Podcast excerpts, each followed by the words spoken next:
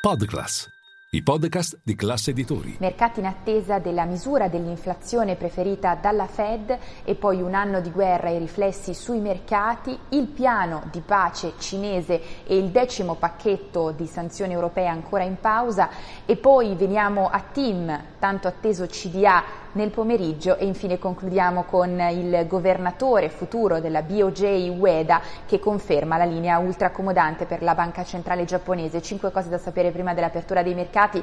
Buon venerdì 24 febbraio con il nostro caffè ristretto. Linea mercati. In anteprima, con la redazione di Class CNBC, le notizie che muovono le borse internazionali. Uno, partiamo dai mercati. Si va verso una settimana in rosso sia in Europa che a Wall Street. Nel frattempo i mercati sono in attesa del PCI, stiamo parlando della misura preferita dalla Fed per avere il polso dell'inflazione. Nel frattempo Jamie Dimon, CEO di JP Morgan e critico nei confronti della Banca Centrale Americana, ha perso il controllo sull'inflazione e addirittura vede i tassi al 6%.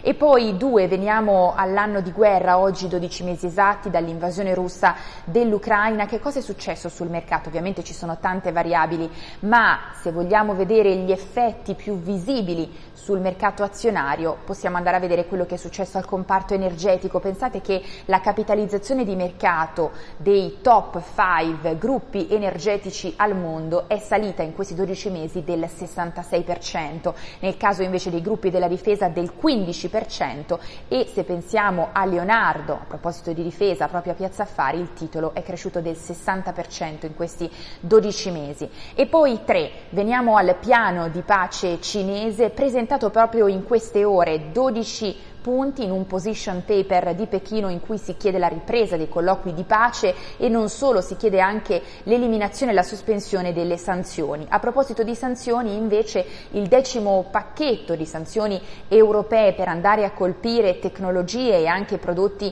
industriali eh, critici è ancora sospeso, si, se ne discuterà ancora una volta questa mattina. A bloccare eh, ieri il via libera è stata la Polonia, secondo quanto trapela, perché eh, avrebbe ritenuto troppo blande le misure all'interno di questo decimo eh, pacchetto. Nel frattempo, nella notte italiana, è arrivato il voto a larghissima maggioranza alla risoluzione per la pace in Ucraina all'Assemblea generale dell'ONU tra gli astenuti Cina e India. E poi quattro, veniamo al tanto atteso CDA in casa team, si riunisce oggi nel pomeriggio, previsto per le 16, eh, era stato convocato inizialmente per decidere sull'offerta inviata da KKR sulla rete, ora però prorogata fino al 24 marzo. Dunque sul tavolo ci saranno i criteri di valutazione dell'asset così come il futuro della rete, mentre si fa strada l'ipotesi di una soluzione di sistema sotto la regia di Palazzo Chigi che veda però coinvolti anche i fondi KKR incluso. Staremo a vedere. E poi 5 concludiamo con